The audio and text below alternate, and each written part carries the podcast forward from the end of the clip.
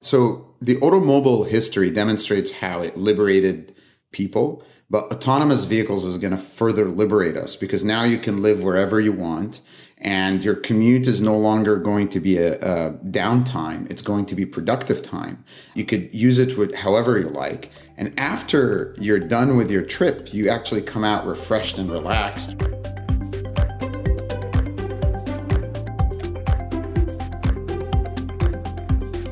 Welcome back to the Inspired Execution Podcast. Each episode shares the experience and learnings of a world-class leader on their journey to success. The guests on this podcast are bold, brilliant, and not afraid to change. As you navigate your own path, we hope you feel inspired by their stories, lessons learned, and the vision of the future. Today, we're joined by Hussein Mahana, head of AI and ML at Cruise. He's helping build the future of transportation with the world's first self-driving cars.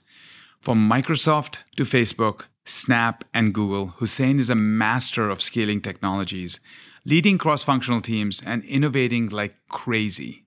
His success has led him to be part of San Francisco Business Times' 40 Under 40 list.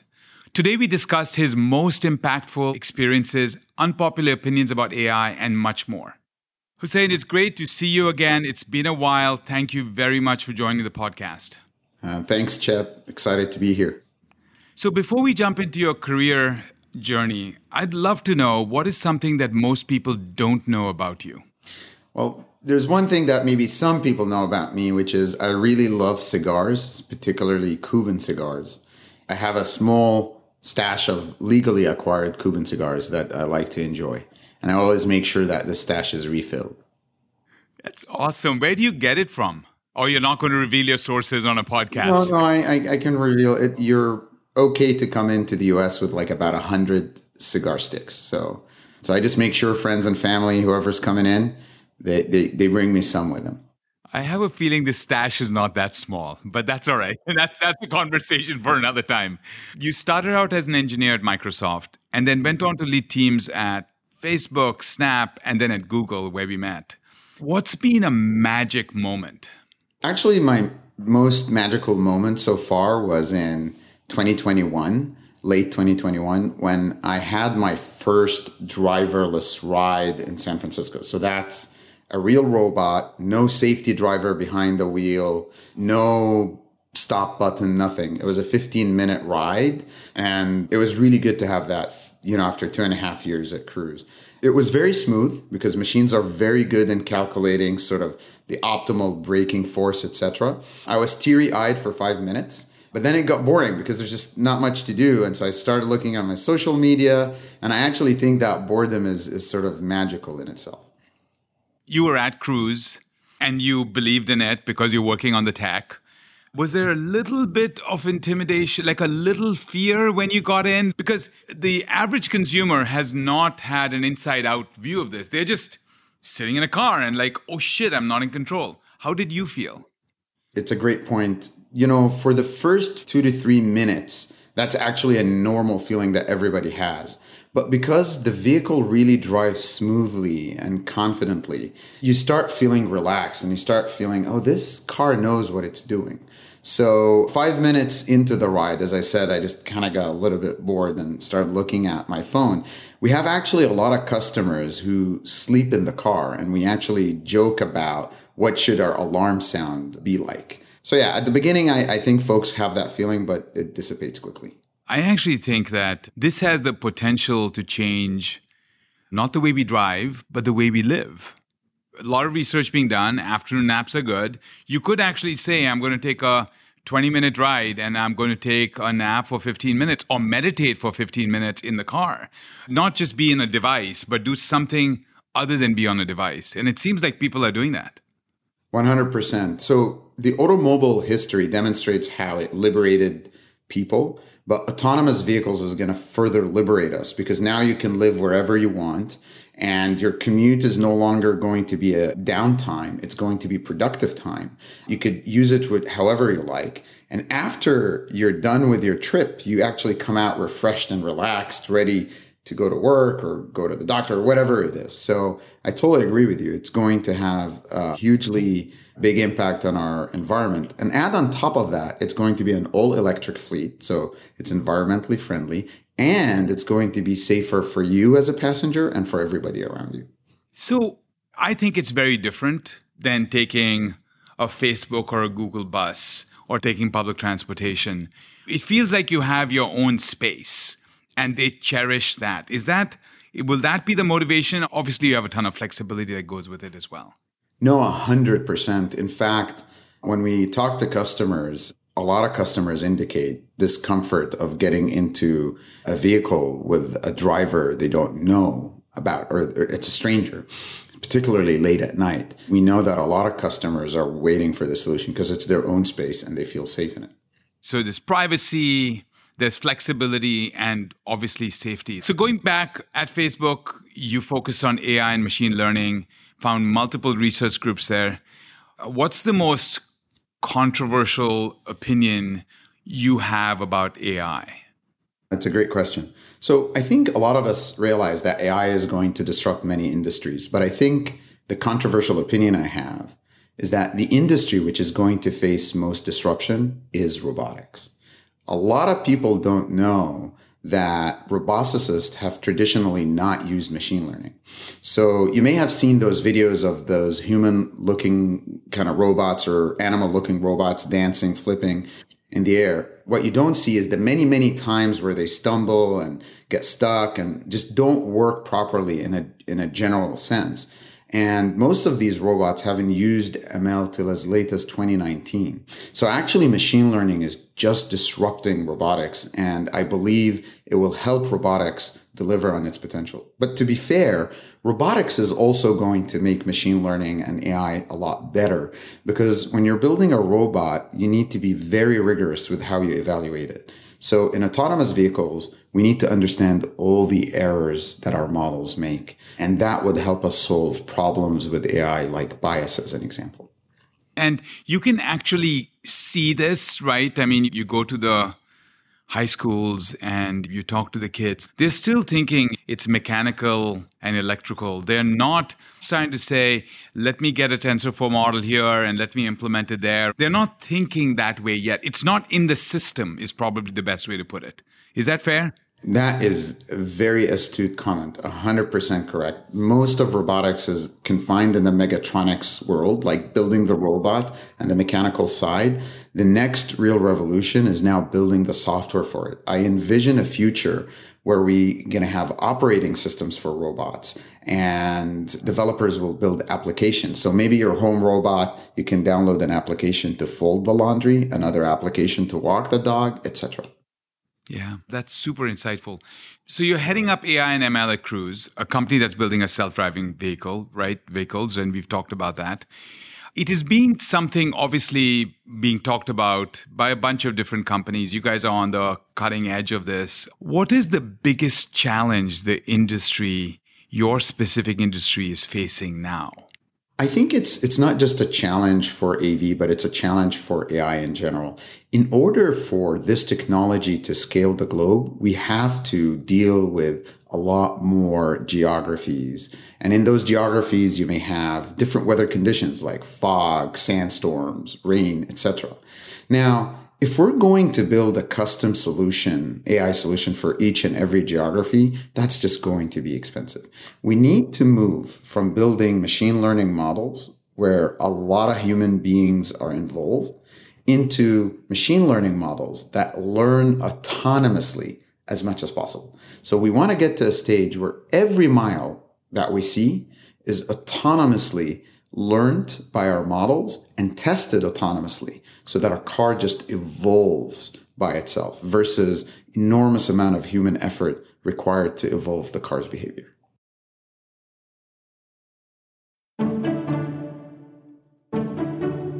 So the word autonomous is super interesting. And if you really think about it, I believe AI and ML at some point will become like SQL and object-oriented programming. It'll just become part of everything we do. You're never going to talk about AI and ML again, and maybe a decade, but it'll just be there. It'll be in everything you do. But the goal is autonomous behavior, right? You want an autonomous car. You want autonomous teams. Are people starting to get the concept of autonomous, that the goal of AI and ML is to have an autonomous company where machines can do repetitious tasks better than human beings, and you let them do that and let them learn so that human beings can focus on things that are not repetitious, and it actually makes the entire company more efficient? It's bigger than what you were mentioning, but the word autonomous is a trigger word for me, and we've been thinking a lot about data-driven enterprises are going to become autonomous enterprises. They're not going to become AI-driven enterprises, because an AI-driven enterprise is not a goal, but an autonomous enterprise is a goal. Is that fair? It's absolutely fair. So let me explain it in sort of the data-driven company. I see a couple of stages, one which is collecting the data, capturing the data. The second stage is extracting insights from the data. Third is learning from these insights. And the fourth is testing and deploying these insights. And then after you deploy them, you continue this loop. So the most important thing here is how much human involvement in each stage. Today, when we're building machine learning models, there's a lot of human beings involved. What does this mean? If you deploy a model, the amount of evolution it can do by itself is limited. Eventually, you discover that the model has a defect or a limitation. Human beings need to collect the data, extract insights, learn from the insights, and deploy it. What we want to do is we want to do as much of this loop autonomously. It's a completely different paradigm from just building machine learning models using a lot of human beings. It also goes beyond some of the concepts of AutoML that you hear today. Not because the AutoML concepts only focus on learning from insights, but what is difficult and still very human-based is extracting insights. It's the data-driven part. It's looking at the data and getting an intuition of what could be the problem. That is much harder to automate, but it is necessary for us to build a product that sort of autonomously evolves as much as possible. I just want you to know that we're setting up for an entirely new podcast called We'll Just Talk About Autonomous, because we definitely have been thinking a lot about it. I land up talking to CIOs and CTOs about autonomous a lot more than we do about AI and ML, and they actually get it. So if you really think about, and I'll bring Cruise into the conversation as well, but if you think about most companies, they have a stack and they say, we have data, we'll put ML on top and go from there, right? But an AI native company like Cruise, where you actually kind of sort of don't exist without AI, right? Your operating model, the way you actually structure teams, how do you work together is completely different. My point of view would be, AI is not on top, it's the foundation. Everything is built on top. It's like you reverse the model. Tell us more about why is it on an AI native company, how is it different?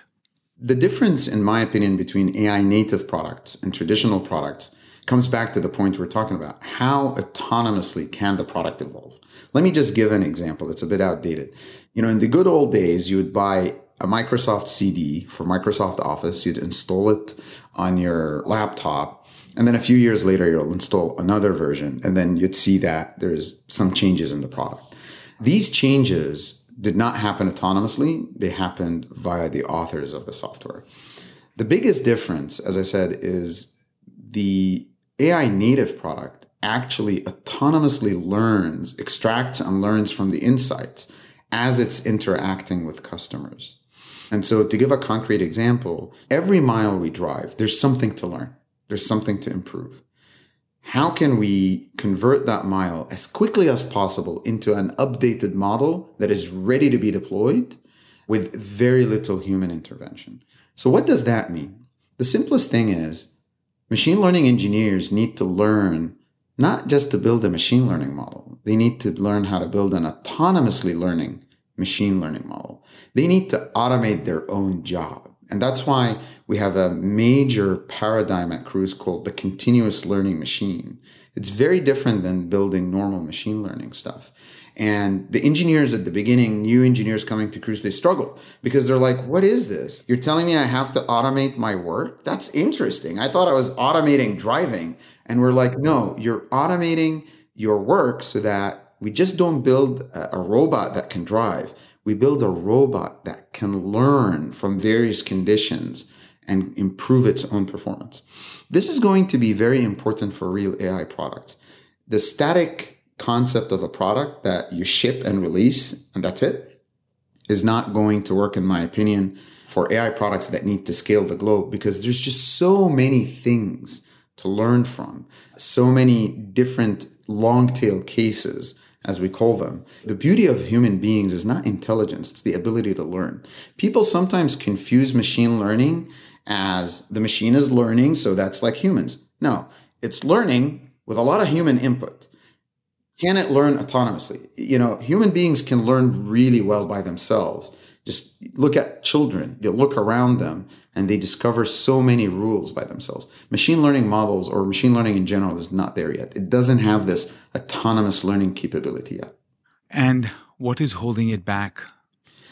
I think it's another iteration, you know, that needs to happen. I think so far machine learning has been deployed in ways where high levels of performance are not required. So I'll give you an example. I've worked in ads before. As long as you're 1% better, that's great success. But in autonomous vehicles, we cannot be 1% better. We need to be safe. So that's why robotics pushes machine learning to its limits. And that's when we discover, oh, we can't just incrementally build these models. These models need to evolve by themselves.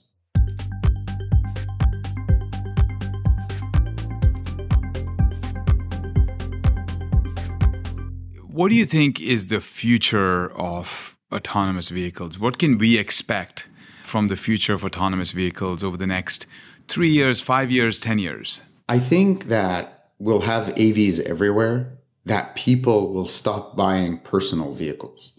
And this will have massive benefits for society. So number one, we talked about it being safer. So accidents are going to go way down.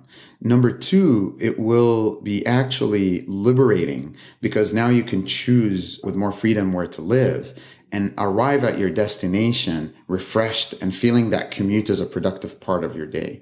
I'm actually very excited about the impact it will have on specific communities that are maybe denied affordable private transportation, like the blind or handicapped.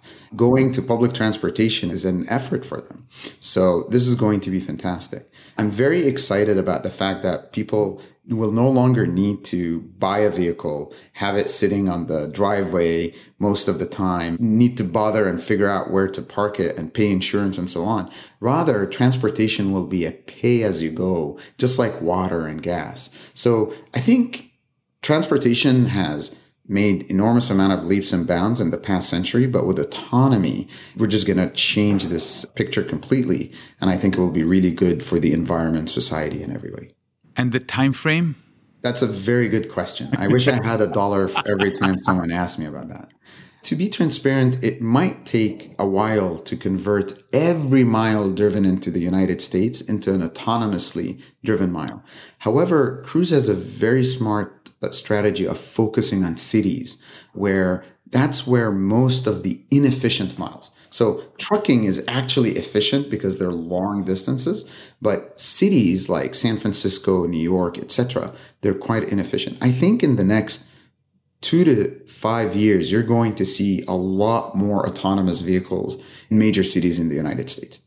That is awesome. All right, I'm going to change directions. Before we jump into the rapid fire round, I have to ask, what's the best advice you've ever received? The best advice I received was from a great leader at Meta. His name is Nam Nguyen. And he said, hey, look, you're building all these awesome technologies, but the real power is in motivating people and building strong cross-functional relationships. His advice is actually super important for AI, because AI is really a team sport and it requires significant amount of collaboration. Let me give you an example. Hiring AI talent is so hard. And so when I joined Cruise, our AI recruiting team was junior at the beginning, 3.5 years ago. So I invested significant amount of time to hire awesome AI recruiters. And this was extremely beneficial for us because They then helped us hire a world-class team.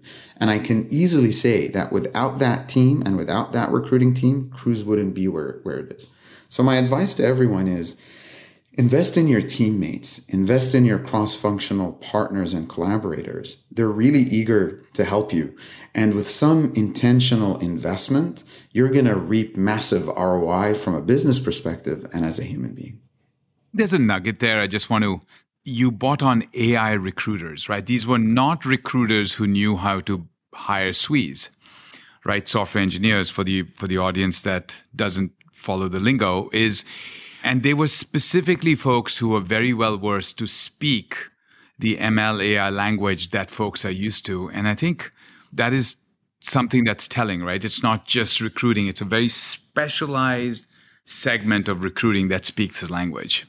That's right. It's very important that first of all, they need to know who to talk to. And then when they find the right talent, they need to be able to share a similar context. And so that team exactly does that. All right, rapid fire. I'm going to ask you a few questions. I want you to say the first thing that comes to mind. So let's go. What's the first thing you do when you wake up in the morning? Coffee, for sure. Your current TV show binge? House of Dragon. Wow. I've been watching it. I'm starting to lose a little bit of interest, though. Would you agree with that? Yes. There's. It's like after episode 6, it's kind of like gone a little bit downhill, right? Yes. I hope they bring it back up. So, one person you inspired throughout your career the most? I've had a long-term business coach so far. His name is Brian McCarthy, and he's inspired my career significantly. He helped me learn more about emotional intelligence and understand the value of it. One word that describes great leaders? I would say self-aware.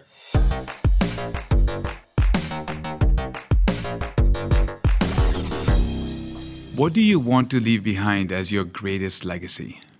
The Egyptian in me likes legacies. We like to build pyramids. But I actually would like to be part of the team that makes autonomous vehicles and robotics a reality. Hussein, this was phenomenal. Thanks for your perspective and inspiration. Our listeners are going to learn a lot from this conversation. Thank you. Likewise. Thank you.